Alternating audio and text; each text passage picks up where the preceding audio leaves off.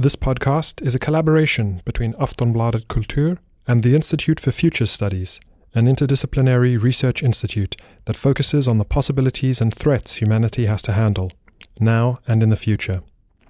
Knowledge and critical reflection make for better decisions. Follow our research at iffs.se.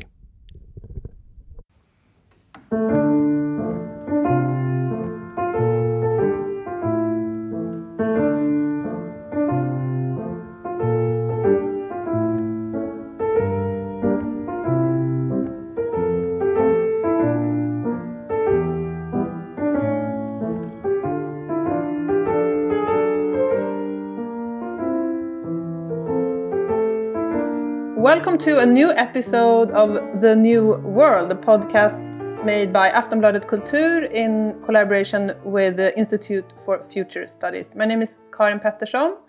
I'm here with my co-host Georg Diez. Yes, and this is a podcast that uh, looks for new ideas uh, in democratic thinking, how to maybe rebuild this world, as we say, from the ground up. Um, and we invite interesting relevant and new voices to this program. This time we met uh, Astra Taylor, who I've known actually since 2011. What happened in 2011? Where were you, Karin? What, what happened in your life? well, I was in Stockholm trying to analyze uh, and write about the effects of the financial crisis, as uh, many of us did at the time. But you were in uh, New York, Lower Manhattan, hanging I was, of with, course, protesting uh, in New York. I You mean, you know me. I'm Yeah. I'm the guy. So You're the uh, activist. Yeah. And that's Well, where you was- met with. Yeah, that's where I met Astra Taylor. I was, of, of course, not an activist. I, I was and still am a journalist, as you know. So there's a clear line between journalism and activism, as we all know. So I was covering the Occupy Wall Street protest that uh, really sort of changed me and I think a lot of people. And um, Taylor was very instrumental in that uh, protest movement, and that's, um, I think, still something that I find relevant in her thinking about democracy, how to really sort of start it um, from scratch. So that's actually what happened at Occupy in, in a lot of ways. That uh, with all the difficulties, as it turned out, um, you can't just uh, re- rebuild it without sort of falling into the same traps in some way. It seems. And we talked uh, to Astra Taylor about the book um, Democracy May Never Exist, but You Will Miss It When It's Gone. And I think it was an interesting discussion because it goes back to Occupy Wall Street, it goes back to what happened these last 10 years, but it also, and it, I think she points to the fact that many of the policy discussions, but also discussion around democracy and who's included in the in the in the us in the we, um, the ideas we're having now about that are going back to um, the what started with Occupy Wall Street and maybe the fallout after the, the financial crisis. So it was an in, it was an interesting discussion, I think. And about Athens, some- of course, Athens. what? Also and Athens. of course. So both it goes back ten years, but also two thousand years. Yeah, but I think it's interesting to to rethink that financial crisis, also from the perspective of today. Um, and that's also in the conversation. This interesting aspect of how I think the thinking about climate change or climate crisis uh, changed the way um, uh, one thinks about the horizon or the of, of time and democracy, and and how the future generations or the interests of the future generations need to be addressed and represented. So, as to, to your point, it, it, it's a constant, and I think that's a very uh, interesting story of democracy, or that's the story that she tells. That it's always growing, uh, it's always expanding, it's always it's it's it's it's it's more um, it's including more and more people, and and not only people. Now it's also inclu- including. Um, nature, animals, time, uh, and at some point everything. So that's that's the horizon that we talk here about. So um, Let's listen to it, I- or let's uh, I- let's play it. I really enjoyed the conversation, and let's uh, let's listen to it. Um, enjoy.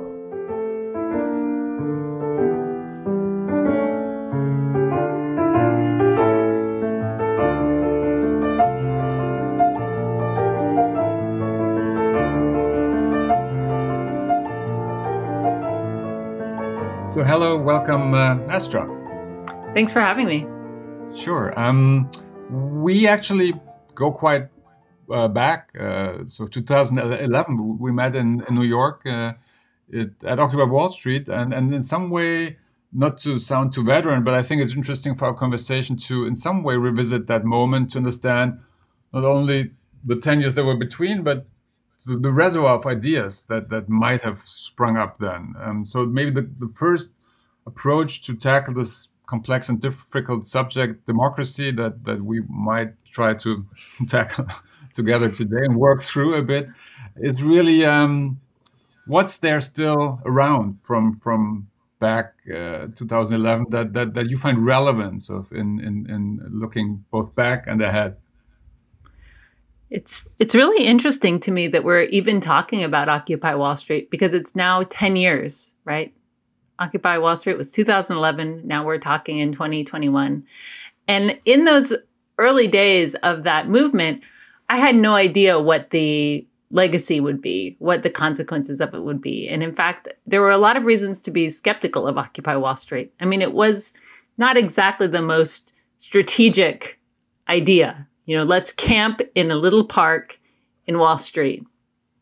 And also, the Occupy Wall Street movement refused to make demands of the state.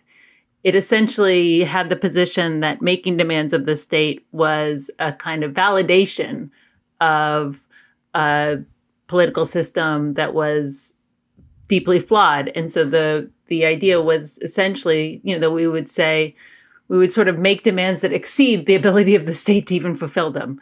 So it was very, you know, utopian. Um, it was mostly focused on almost sustaining the encampment. So there was food, there were libraries. And yet it had this hugely transformative impact on American politics. And, and that's, you know, and what it did was it injected inequality and class into the American political conversation. And those concepts had been so absent.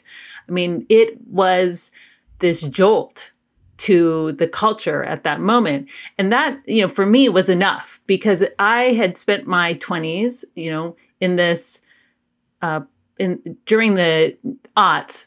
So it was the George W. Bush years, uh, the war on terror. There were no political movements it just felt like um, you know a very dark time a very apolitical time there was no discussion of economics you know of capitalism and so for me the fact that there was this protest that was trying to call attention to these economic issues was enough it was enough for me to sort of join and and figure you know i might as well participate in this um, I didn't, I certainly didn't expect it to have the larger consequences it had. And those consequences were, you know, I think they weren't direct. What it did was it opened the space, it put class back on the table, um, and uh, definitely, you know, has pulled the Democratic Party uh, to the left in really powerful ways that we can discuss. Um, and then there are some tangible outcomes of that period too. So, for example, I organized with a group called the Debt Collective, which is a union for debtors, and that's a direct offshoot of the Occupy Wall Street movement. We literally got our start there. That's where the founders met. And what we realized was that many of the people who came to Occupy were there because they were in debt. So it was, of course, the financial crisis. So many people were had lost their homes, so they had been foreclosed upon. But people also had student debt, medical debt, because they weren't being paid enough and still aren't being paid enough. They were using credit cards, they were borrowing, um, and that people were drowning. They're financially drowning. And so we had this idea that we would build a union for debtors. And what we've done over the last 10 years is really put the idea of debt cancellation, especially student debt cancellation, on the agenda.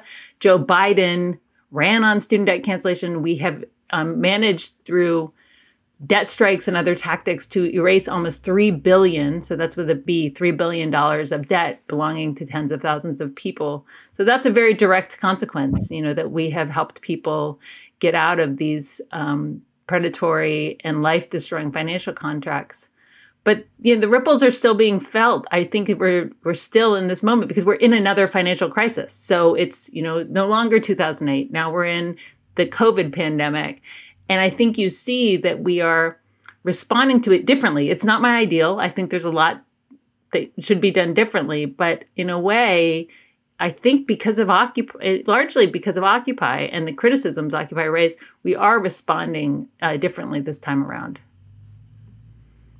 So I, I, think it's interesting to, on the one hand, look at. And for me, it was really a politicizing moment.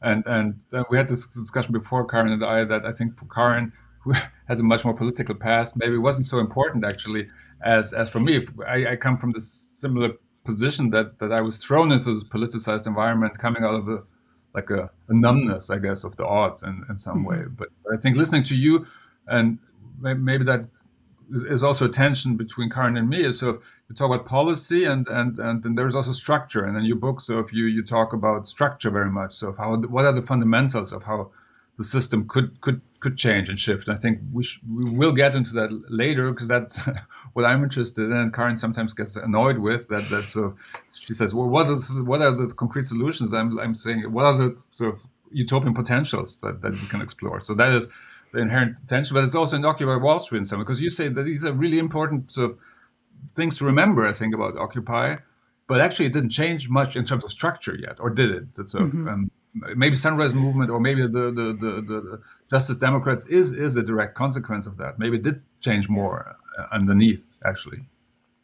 Yeah, I think it. Well, it's this question of uh.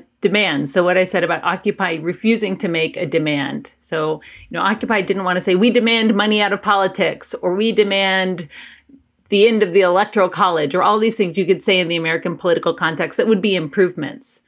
Um, and I came out of that moment and, you know, well, I want to win. I want to build power. I want to make demands.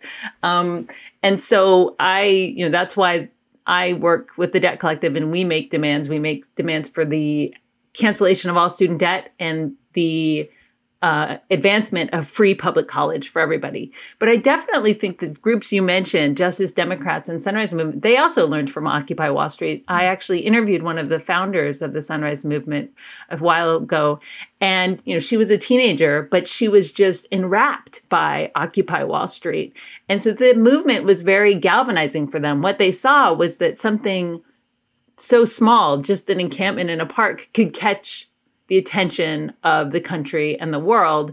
And they wanted to harness some of that that utopian spirit some of that uh, radical energy but couple it with something a bit more strategic that would also be about changing policies. So they have a their ideas that you need to build people power which is the power of you know protest but also political power. So also be very strategic about how you engage with the state. So i think this is the thing is movements you know ideally keep iterating and learning from each other and improving on what's come before, right? So I think uh, what Occupy did though was it opened this really critical space because I was a very political person. I hung out on the left. I knew every leftist in New York City, you know, but we what we wrote articles and we read philosophy. What Occupy did was it created a meeting space where suddenly I met all these people who wanted to organize a union you know, who wanted to build economic power and engage in campaigns that would be about um, actually trying to experiment with the tactics and theories we were, you know, abstractly thinking about. And so that's really, it's really important. I mean, you can be a kind of quote unquote political person, but if you're not actually engaging in collective struggle, then it's kind of pointless. And so I think what's been interesting uh, is how the ripples of Occupy Wall Street have opened space for these new forms of organization that you you didn't see before. So from the Debt Collective that I organized with to Sunrise uh, to the rise of Democratic Socialists of America (DSA). I mean, of course, it's that is an older group, but it was absolutely revitalized in in. Uh, the aftermath of Occupy Wall Street. So, what you see is people with lefty political ideas actually trying to enact them and engaging with the state, engaging with electoral politics. And in the United States, that's a lot. I mean, other countries have you know more dynamic political systems, have multiple parties, have left-wing parties. I mean, we are in a unique context in the United States where we have these two we have a two-party winner-take-all system and figuring out how to engage with that and pull left is actually, you know, it's just uniquely um, challenging in many ways. But people are doing that, and there's less of a split between kind of outside people powered movements and inside political movements. I think we see people being a much more kind of intelligent about trying to weave those elements together. I think it's uh, it's so interesting. It's inspiring in a way to uh, look at the American politics right now and also maybe in the last years. I mean, and you say you look at Europe and we have a different um, structure for, for, for democracy and parliamentary democracy and more, uh, different party structure. But at the same time, right now, it seems like um, the, the radical ideas and even looking, and we can maybe come back to that more later on, looking at these massive uh, policy programs that are now rolled out by this uh, new president who everybody thought was like a, a, a centrist. Uh, that's kind of uh, it, it's an interesting moment in that sense, and and uh, connecting to to what you just said. But I would like to ask you because the book that we read, and just to introduce that to also the podcast listeners, is it's the book about democracy, uh, and it says uh, the title is "Democracy May Not Exist, but we'll Miss It When It's Gone," and it really is a book about. I read it as a book where you really take a step back uh, and think about the, a, number of set of very very fundamental questions about how to think about who we are. Uh, yeah, and you uh, and you formulate these pairs uh, and, and, inherent uh, conflicts in in in democracy. And I was just wondering because I've been I've we've been discussing this book now over the last years, and I've been struggling with this book because it's just it's in a way the question is too simple. it's so simple. What is democracy? And uh, it took me a while to.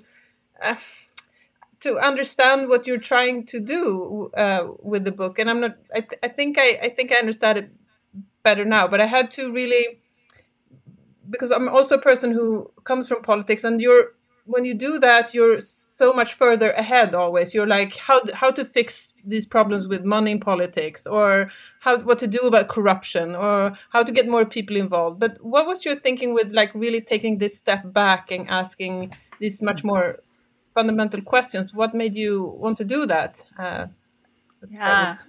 like i mean it's know. just who it's just who i am i suppose that, you know it's how my mind works. So I've always had this strong interest in philosophy, and philosophy is asking.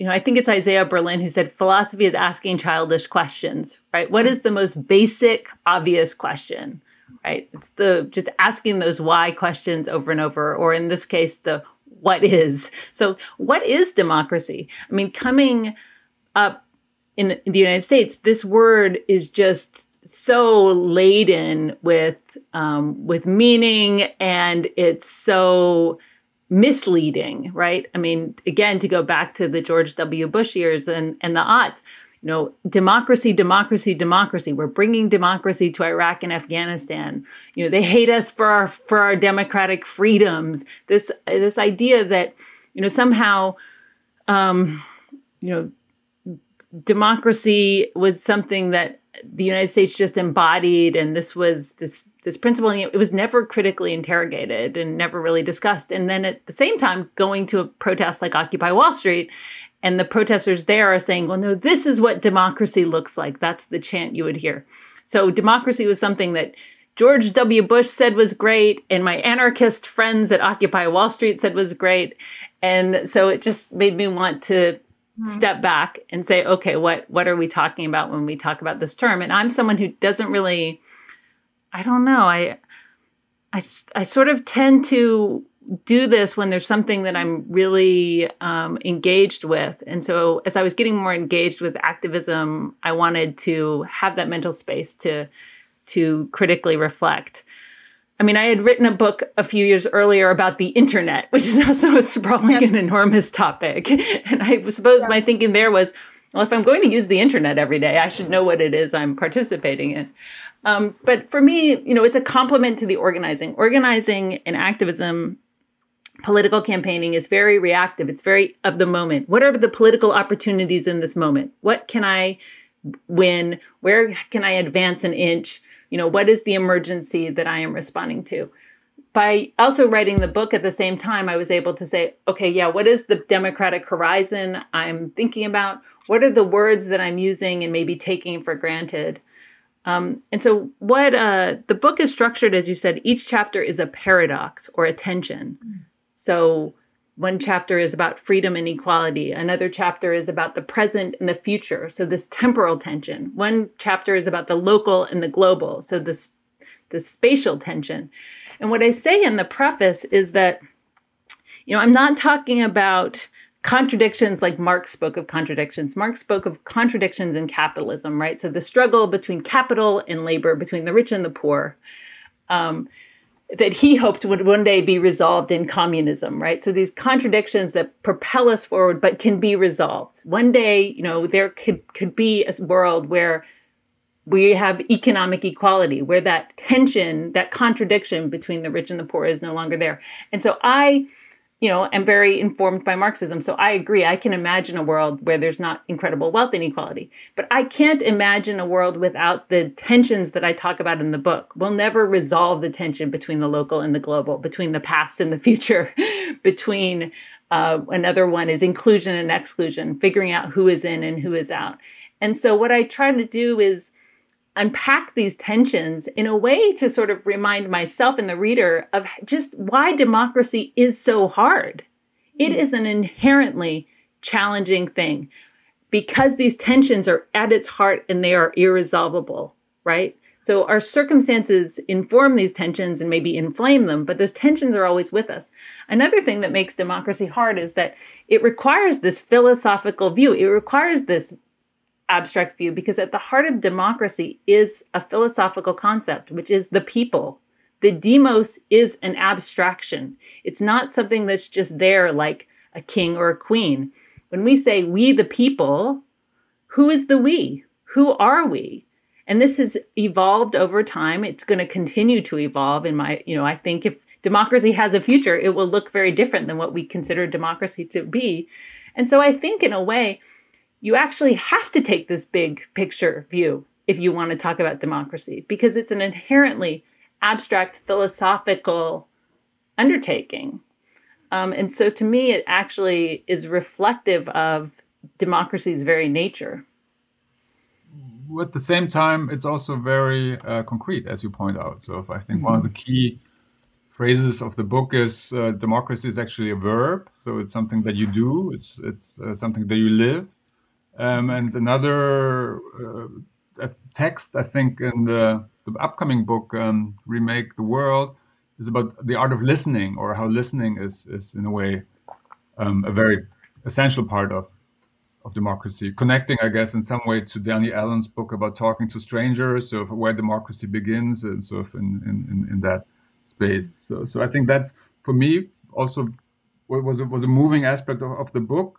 Um, but but I read it as in a, way as as Karin did, also as um, you lay out these um, well contradictions or these factors, but they are somehow not evident. So if they are always there, but it's important. So that's also a later phrase in the book to um, to reimagine reimagine sort of how we want to live as a as a people and collective self rule. You need to go. You need to open the past and the future at the same time, and in some way I think that's that's what you did. So you you, you opened up these barrels of of, uh, of, of, time or of, of essential uh, conflicts in how decisions are made. So if I found that interesting, um, the the um, conflict versus consensus. So all these basic questions um, that that connect in some way um, to an anarchist view of the world. So if, because you you go past this presentism and say, well, people, um, this could all be different and here are some of the options of how it could be different. You don't lay out the answers; you have a lot of questions. Um,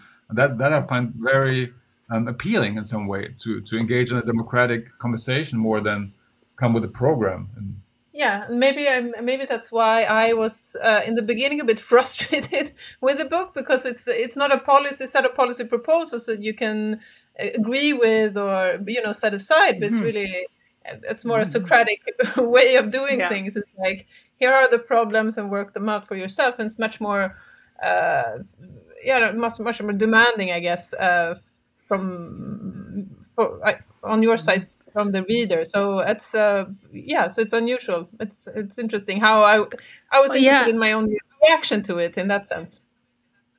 It's interesting because I was consciously trying to do something different than the many books that do end with the policy proposals. I mean, especially yeah. again in the US context, there's so many books, and the last chapter is we need to get money out of politics, we need to hmm. you know, fix our gerrymandered political districts. In other words, make our our districts fair. We need to do X, Y, and Z. And you know, I I feel as an organizer that I always feel frustrated by those books because I'm like, okay, well, the challenge is not knowing what we want to do. The policies are obvious. I mean, I have a list of policies. The problem is actually building the power, right? In other words, the real challenge and the thing that needs intellectual energy and needs resources is building the power to have the possibility of passing these policies or or changing the system. You know, I like solutions are a dime a dozen.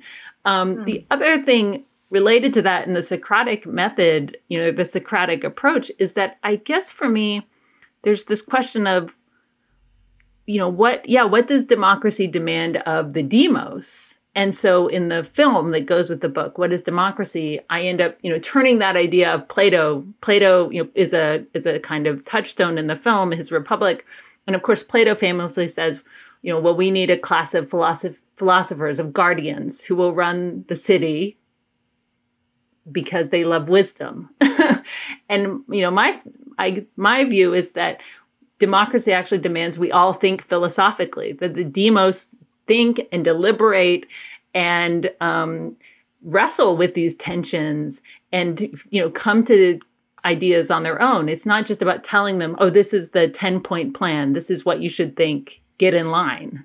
and so um, my I suppose the book reflects that political conviction, and it's a conviction I have as an organizer as well. Organizing isn't telling people do this, right? I mean, that's part of it is saying, hey, these are some ideas. This is the most more strategic thing we could do. But it really is about cultivating and empower cultivating an ability to think critically and empowering people to um, to think for themselves and to reflect critically on the world. So feel like it's also just part of my political and educational ethos um, is that we have to move beyond just sort of yeah like boy, oversimplifying things or just spoon feeding people or whatever. Um, but that makes things more difficult in many ways as well. And it relates to the listening that that george brought up because um, i think we put too much emphasis on sort of the speaker and people having the solutions and this and that and not the the actual aspect of dialogue which involves also listening to people and having a bit of humility uh, in our politics that's why I found it so interesting. Maybe we can work through one aspect specifically that relates in some way to Occupy Wall Street to clarify also for to go ahead. So if, because I think you have solutions actually that, that are mm-hmm. in, in the book, so if, uh, that that you hint at.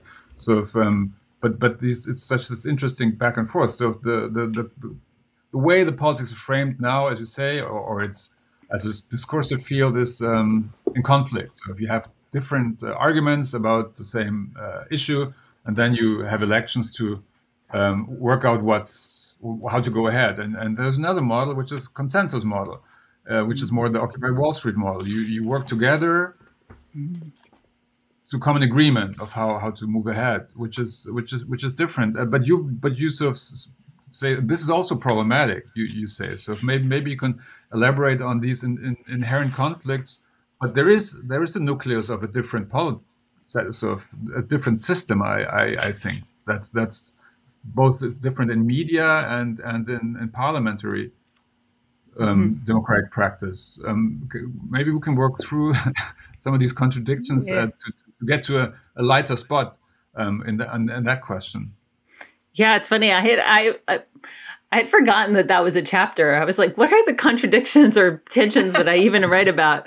Um, because I, you know, I sort of process things and put all of my energy into whatever the book is or the film or whatever it is I'm working on. And then the minute I finished it, it like exits my brain. But yeah, there is a chapter on consensus or conflict. And this is you know one of the paradoxes of democracy right? It depends on um, both. I mean it, it is about a kind of adversarial relationship. So we have you know parties that are are fighting for advantage. We have classes that are locked in um, uh, conflict. But also it's about forming consensus and forming agreement and um, and you know finding ways for people to uh, forge a kind of middle ground. Um, and and so there are different as there are different spaces in which sort of conflict is tuned up, turned up, or consensus is um, is emphasized. And I guess you know this that chapter sort of argues that one is there's no panacea there that we just have to have that again we have to live in that tension so occupy wall street famously ran by consensus the idea was that you know we weren't going to just have majority rule. It wasn't going to be a situation where okay 51% of people vote and that's it. That that means the other 49% are effectively disenfranchised they lose. Um, and instead we will sit in our assembly and talk it out until we reach a consensus. But that also enabled what that did was it enabled a small minority of people to actually derail things. so it was this sort of utopian idea that then would backfire and become very frustrating because what if there were a few intractable folks who just said no, no, no, I refuse to agree. Um, and and there are actually examples where consensus is used in really problematic ways on the global stage. For example, um, in discussions right now around, I just interviewed somebody about uh, the COVID vaccine and intellectual property rights. And at the WTO, you know, there are certain international trade organizations that also run by consensus. And what that means is that, you know, one vote from the United States can derail uh, an egalitarian, an initiative that would have democratic consequences. So in this case, distributing COVID vaccines without um, intellectual property controls. So, so consensus is not always such a progressive thing. I think it's important to kind of flag that.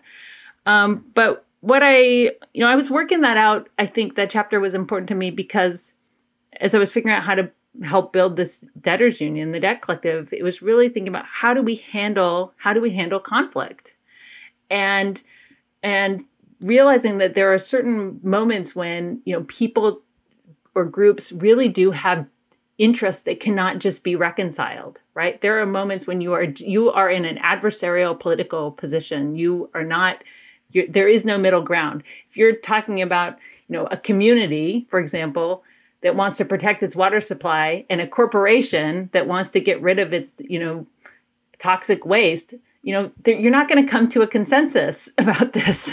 That's just an that's a conflict and you know one side needs to win. The rights of the community to free water needs uh, to clean water needs to prevail over the corporation that wants to pollute.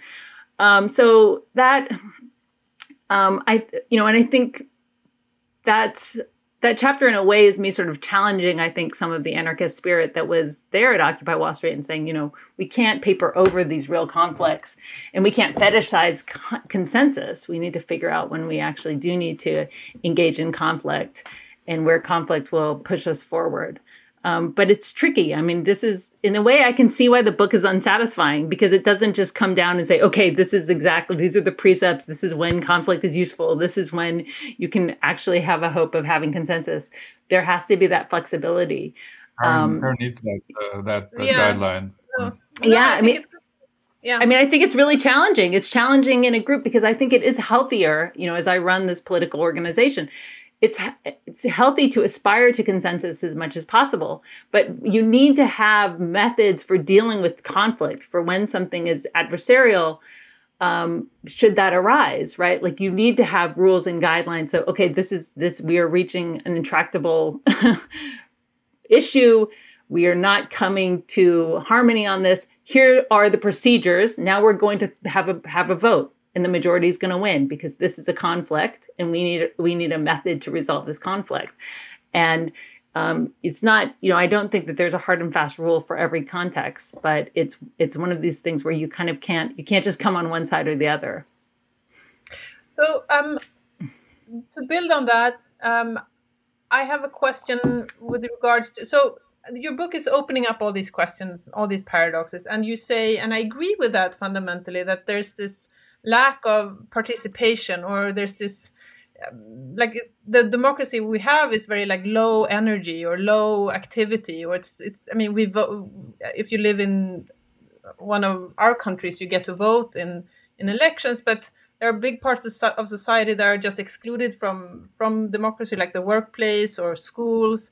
It's but it's also a problem that people don't spend the time. They don't engage. They don't you know they don't they, they don't uh, spend their time in organizations or ngos or in volunteering. They just you know they're passive and hmm. and they don't put in the time. And what do you think what's i was interested in in your essay on how maybe debt in itself and the this version of capitalism that we live in is is is uh, passivizing or is is, is uh, creating passive citizens. But could you talk a little bit about what you think the obstacles to participation and to being more active uh, as a citizens really are? Is it human nature, or is it more material conditions, or what's the what's what's stopping us? What's stopping us? Yeah, um, it's a big question. I don't know. I mean, I think that I do think that the political, social, and economic structures that I live under in the United States do encourage a depoliticization of the the the public, right? I mean, on a basic level, I mean, wages have stagnated in the US for the last 50 years. So the average person has to work so hard to survive, to keep a roof over their head. So I don't I, I mean, I have nothing but sympathy for people who are not active citizens when they're working two jobs and those jobs are really stressful and demeaning and they're you know and then they have to rush home and take care of their families and there's no chi- child care help. There's no support for taking care of elderly loved ones. I mean so people are overworked and burned out. And certainly the problem of debt is part of that because again as wages have stagnated and social services have been slashed more and more people have been forced to debt finance their basic needs. So people are struggling um, to make these monthly debt payments that sometimes, you know, for some people, their college loan payments in the US are $1,200 a month, right? I mean, you're basically, it's like you're paying rent twice. Um, and that is, I mean, it was certainly known at the beginning that this would have a depoliticizing effect. So, for example, if you go back to the early um, 70s, Ronald Reagan, before he became president, worked very hard to impose tuition and student debt on students at the University of California because he basically said, he said this, I'm paraphrasing, but he basically said, if they have to pay, they'll stop picking up these protest signs, right? Like make them pay and they'll quiet down.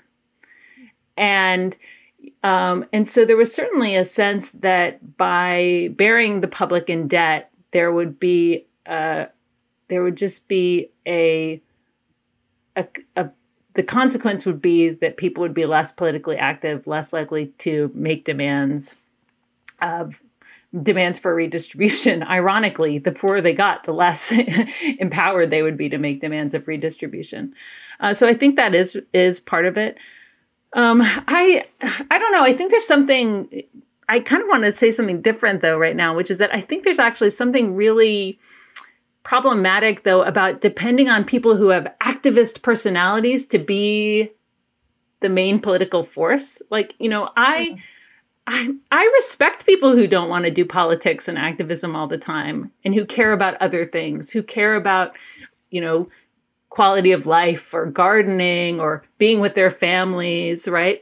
Um, and so I this is why I think in the book I'm interested in uh, sortition and in citizens assemblies and in calling yeah. up, you know, in in in basically making uh, forcing force I'm like talk about coercion, but forcing people yeah. to participate through random selection so that we actually get a broader uh, a broader uh, sense of where people's values are and priorities are. Because there's some you know I think people who tend to be activists who tend to be very political you know are uh, we're not necessarily reflective of the the mainstream values. We tend to be more ideological. And you know I think then what happens too is there's this idea of like, oh, well, you, only a certain type of person is into politics, right?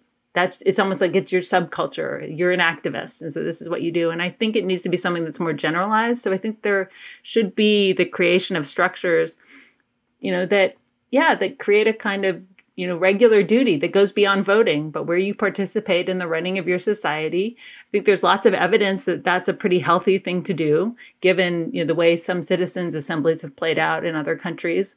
Um, and you know that it there should be a kind of sense of civic duty um, and there should be structures to facilitate that so that it isn't just uh, a question of oh well you know yeah what is your uh, what you know what is your personal preference you know and so leaving politics to the people who just love politics? I don't know there's something that seems off about that to me. I just think no, and I, think in the book, I mean, it's also the, the, there's also this very important argument that it's uh, if you want to, I mean, there we do have a big problem at this stage of I don't know late capitalism with money in politics and corruption, and it's also a way to inoculate in a way um, political system to randomly select people because then you they're, they're not dependent or beholden to um, yeah.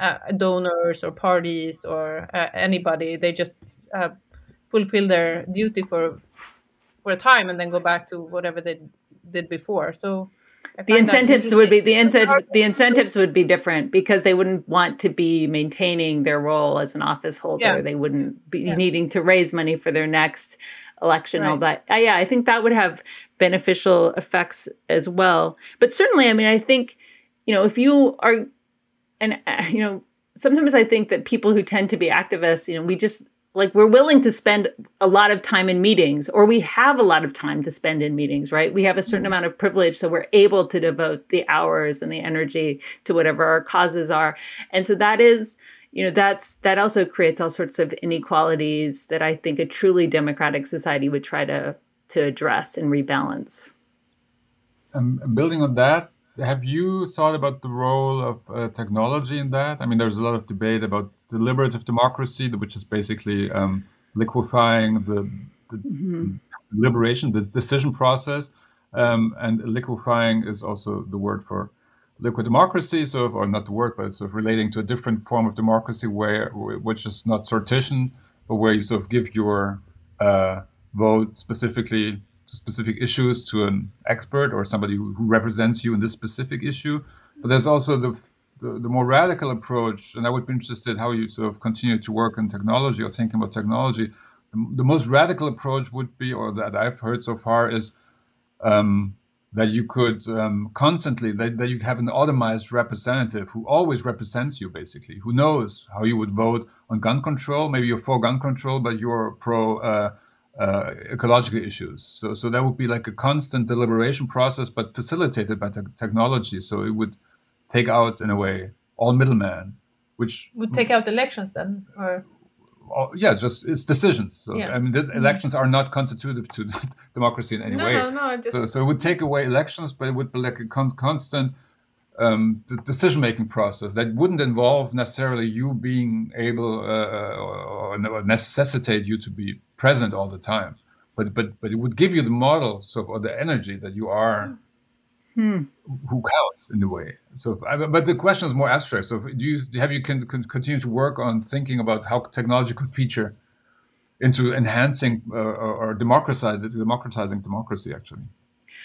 I mean, I've written a lot about technology you know, since I wrote my book, The People's Platform, which is a kind of basic political economy of the internet. And I, I write more about just, you know, I, I, do write less about how technology could be used for good and more about the ways it's being used uh, to concentrate wealth and power and the way that the underlying business model ultimately drives the technology we get, you know. So, um, you know, it's interesting. Right now, we see technology being deployed in lots of ways that are very destructive for democracy and, and not just on the level of sort of facebook and misinformation and the things that we hear about um, but for example in the united states um, there have been a lot of stories recently and, and one actually connects directly with the debt collectives work where the government builds its websites purposefully so they don't work so that people cannot access the benefits they're entitled to. In other words, you mm-hmm. keep people off of the welfare rolls by making it so they cannot even apply for benefits that they have the right to get.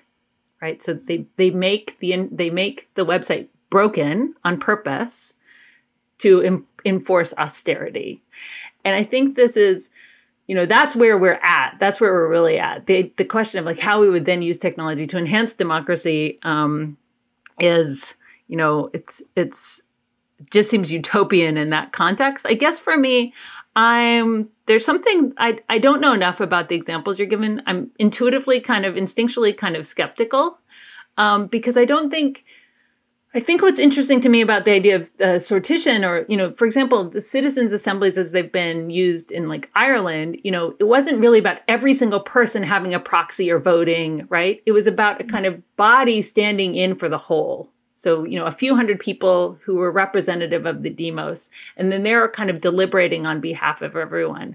Um, and people are able to follow that deliberation. So, for example, in Ireland, the Citizens' Assembly that was talking about whether or not to amend the Constitution to allow for abortion.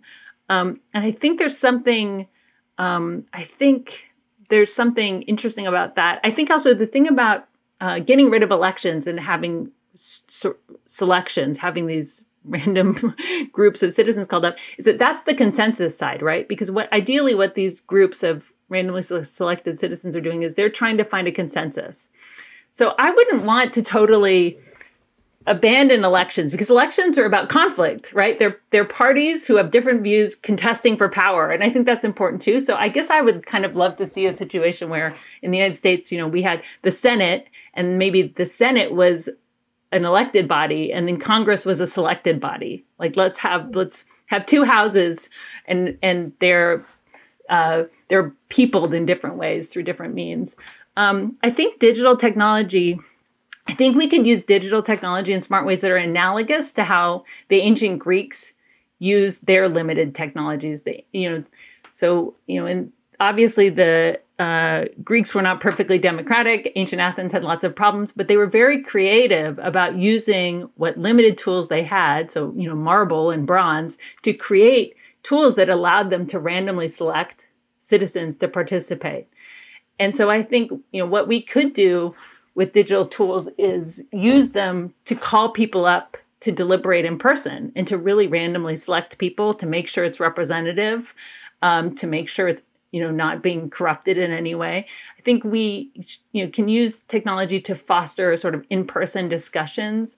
I'm i'm just kind of skeptical about automating it. Um, and also the idea of like digitally iterating decision making i don't know i maybe i'm just old fashioned i think we need people um, to to get in rooms together and to listen and to learn together. But I don't think it has to be everyone. I think it could be a representative body that's doing that on behalf of different communities. I, I think the Sorry, I don't know if that uh, makes sense because I, I'm uh, because it's a little hypothetical, but.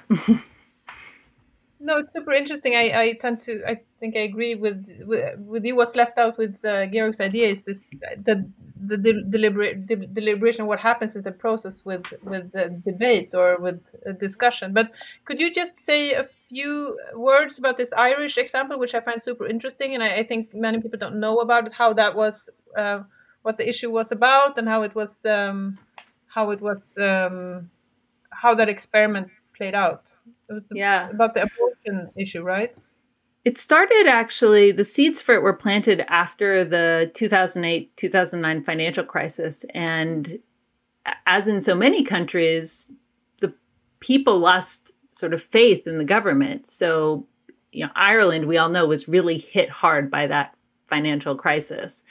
And in a kind of desperate measure, an attempt to restore trust, they started to experiment with the idea of these citizens' assemblies. And again, what, what it means is calling up a small body of people, so 100 people, 200 people, who are generally sort of representative of the public writ large. So they represent them in terms of age, geography, um, gender, ability or disability, etc. And those people then discuss some important issue. And and and it's not just discussion they're also sort of learning. So there are presentations from various experts and various groups. So this ended up what what there were these assemblies ended up being tasked with a few topics. And one was the very controversial issue of whether or not to amend the constitution to allow abortion. And i think it's quite interesting because ultimately the outcome was that the Irish people decided by plebiscite, right? So there was a vote. They decided to amend the Constitution. and uh, and so this issue that seemed so impossible i mean what seemed more controversial than abortion in ireland has actually mm. been resolved in a progressive direction and so you know it's interesting to contrast that to the vote in brexit uh, the vote in the uk over brexit because that was also a plebiscite right so people just voted yes or no and the, there was obviously uh, there's been an immense amount of suffering as the result because you know, a lot of people felt they didn't understand what they had voted on. Maybe they wanted to have a protest vote. You know, whereas uh, eh, whereas in Ireland, people generally accepted the outcome of the abortion vote because there had been this deliberation by the Citizens Assembly. So people had spent months following the debate, feeling like there was some democratic deliberation happening. And so when there was this controversial vote, it was like, okay, the people have decided.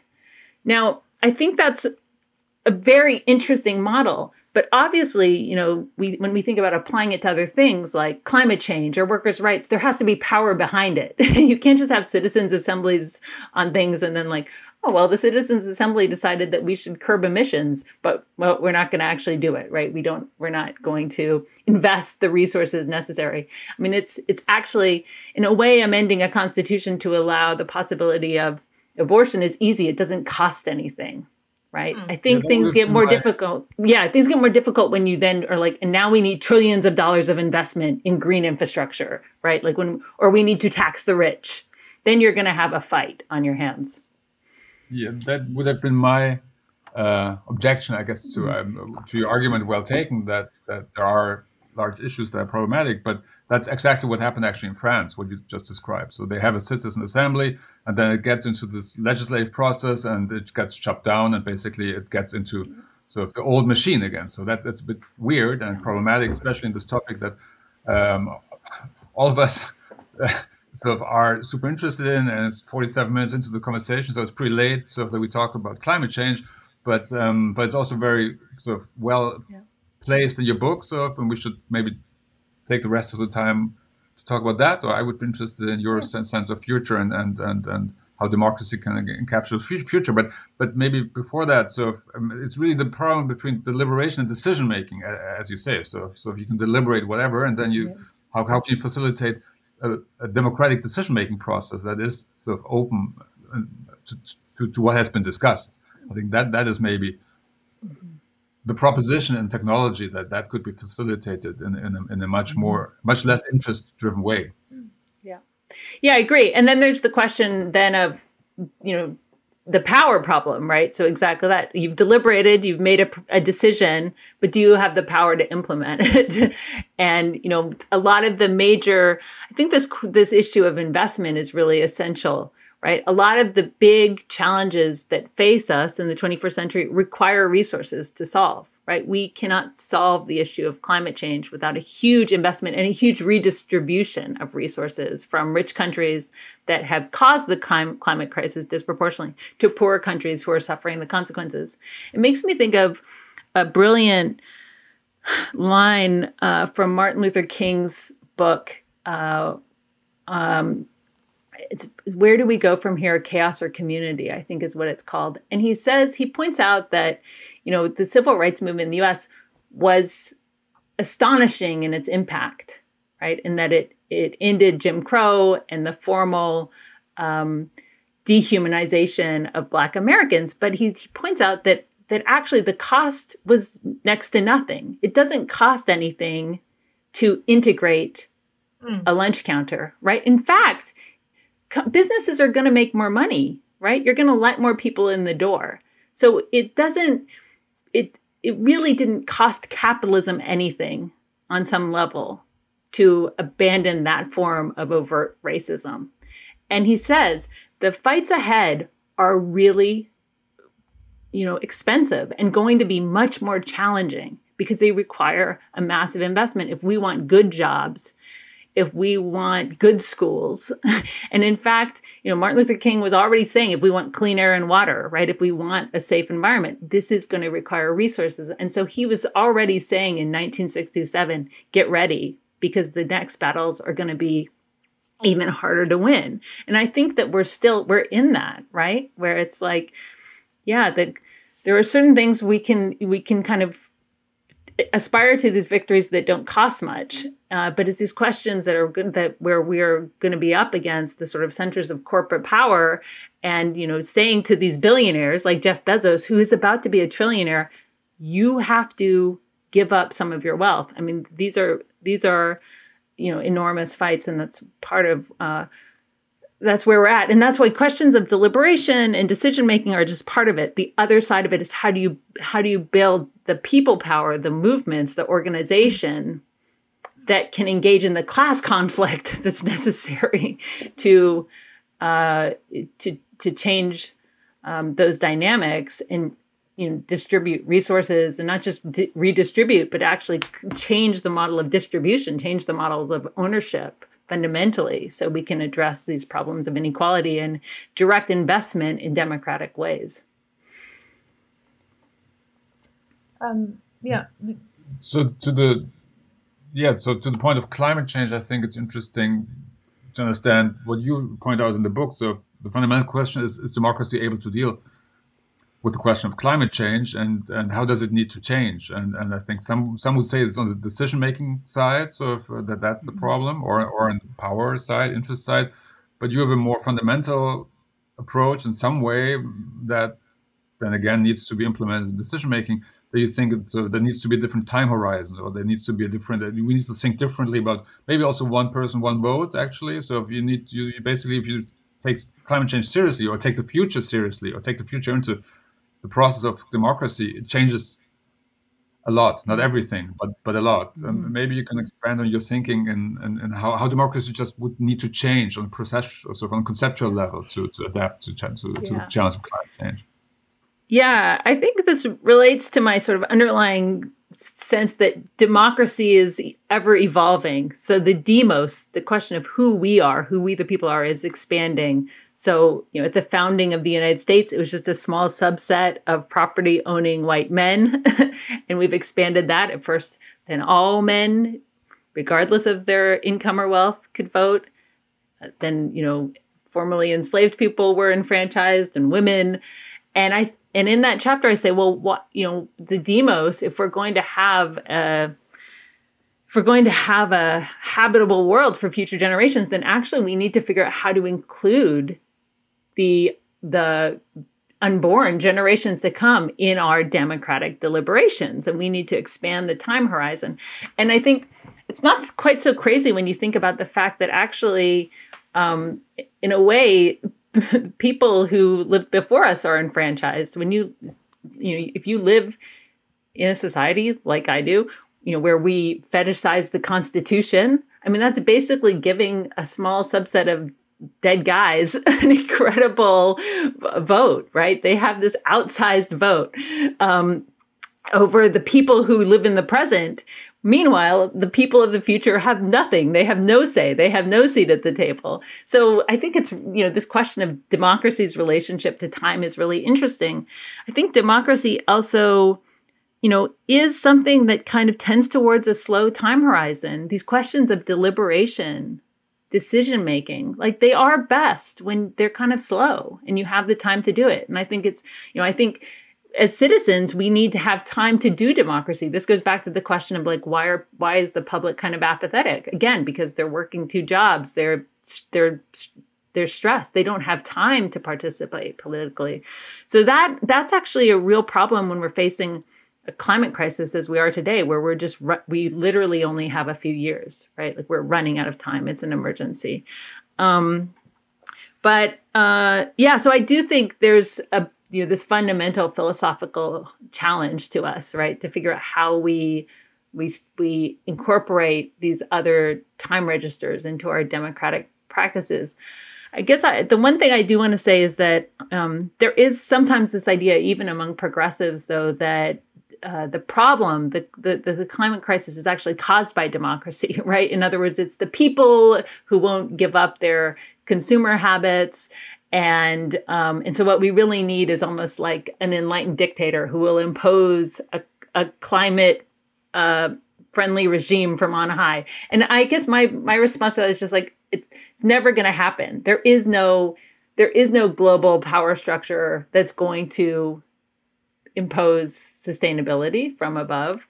Um, and also, the fact is, even in the United States, which has been the sort of epicenter of climate misinformation and where fossil fuel companies have just worked and so hard and spent hundreds of millions of dollars. If you the polls show that the average American and an overwhelming majority of Americans want action on climate change. Despite all of this effort to confuse people and to politicize this issue. I mean, Americans, the average American says, you know, that they would sacrifice economic growth for ecological stability. So I think the, the the problem here is definitely, you know, a lack of democracy. It's the fact that uh, a handful of really rich corporations, fossil fuel corporations, and you know the politicians that they basically bribe in Washington D.C. have been able to sabotage um, environmental legislation that's generally very, very popular, right? So the problem to me is the lack of democracy. You know, that's what's driving this. And they've sabotaged investments in sustainable energy. They've obviously, you know, again spent. Uh, they've been able to to sort of poison the media ecosystem with their lies about uh, greenhouse gas emissions as the source of global heating. Um, and so this is, I think it's just very important to not blame this dilemma on democracy and to recognize the anti-democratic uh, attributes that are driving it. Um, and you know, we're it's interesting to talk about this right now because we are in it, talking during a week where there has been a kind of historic rollout of a climate plan from Joe Biden. It doesn't go mm-hmm. nearly far enough, um, but he, you know, is um, talking about investing huge sums in uh, uh, sort of uh, mitigation programs and uh, civilian conservation corps, so that sort of echoes the New Deal. And he wouldn't be doing this you know, if it wasn't for the Sunrise Movement, to, to be honest, right, which is a, a, new movement that's led by young people in the U.S. And so I think that that, you know, it doesn't go far enough by far. Uh, and the United States is the richest country in the world and should be investing, you know, many more trillions of dollars into this. But I think it is a testament to to grassroots organizing and the fact that people um, got um, you know people got active around this issue and pushed a politician who is incredibly centrist and definitely you know 10 years ago we would not have thought he would be uh, proposing um, such uh, massive uh, massive government investment in this issue so maybe that is the little silver lining of practical hope yeah and I'm, I'm, i think that's maybe a good way or place also to wrap up this conversation. But just to add to what you said, because I think it's such an interesting moment uh, with these massive. Uh, I mean, as you say, I mean, you could wish for more, and it's not perfect, but it is something quite big happening right now, and something that many people, including myself, didn't believe would would would happen even with a, a democratic president. And I think, I mean, to your point with the Sunrise movement, movement and where we started this conversation, the ideas coming out of Occupy maybe or the uh, reaction to the financial crisis, and but it's also is it not a consequence of um, organizing for people to vote to go vote? I mean, if it wasn't mm-hmm. for the very very fucking slim majority in the Senate, it wouldn't be possible to uh, get this legislation through your Congress. So it's also, I mean, it's ideas, but it's also what you talked about, just getting people involved in the democratic process. Um, yeah. So yeah, I think that's, that's in a way. I mean, yeah, in spite of everything, in spite of all these efforts to defranchise people and to get people to be disengaged, then um, enough people were engaged to, to make this possible.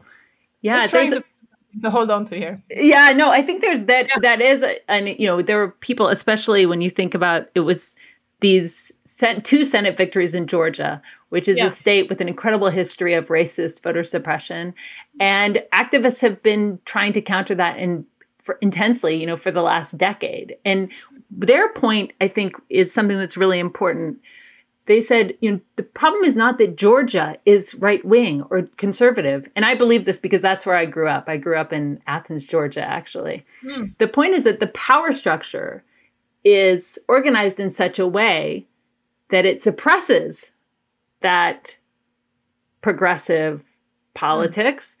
and only and enables you know a Republican minority to rule. In other words, Georgia didn't go from red to blue, from Republican to Democrat. It was finally able to express its Democratic character. Um, and so that I think that, and I feel like that's that's exactly right. I think so. There is there's lots of hope because I do think that there is a progressive majority in the United States. Um, and that we are witnessing a kind of what might be the last gasp of this, you know, desperate attempt to hold on to minority rule. And uh, but it what strikes me as sort of sad is that you're you know we're talking and you're not an american and yet these hmm. two senate victories have such implications for the world right? like whether or not a few thousand people turn out to vote in Georgia has such uh, huge consequences. That's just incredibly undemocratic when you think about democracy as something that should have a global horizon. Um, and I think it, hmm. uh, it it just makes it all the more urgent that organizers in the United States actually show up, right? Because uh, what happens in this problematic country really do resonate. It really does resonate far and wide. Um, but I think there are I think there are some I think there are lots of hopeful signs right now, uh, and I'm feeling, you know, I'm feeling like we have an incredible window with the Democratic control of the Congress, the Senate, and the presidency, and that this is just absolutely not a moment to relent and to let our guard down. And it's less a moment for these big philosophical questions on some ways, and more a moment for pragmatically trying to figure out like what can we win? You know, can we in this moment increase the rights of workers uh, to organize? Can we win debt cancellation? Can we win a job? You know, uh, uh, government investment in good jobs? Can we make the climate policies that Biden has laid out even more robust? I mean, this is a moment I think in the next year or year and a half to just really push from the left for everything that we can get, um, because you never know what's going to happen next. Mm. Astra, in that sense, uh, and um, let's remake the world. And that's why we had you on the podcast. For it's no time for doomism; it's uh, time for optimism and action. Um, I, I, do agree. Um, thank you for the conversation and for your inspiring uh, ideas in all of your books. And the new one is out um, in May, I think. Remake the world, Astra Taylor. Thank you. Thanks so much. Thanks for having me.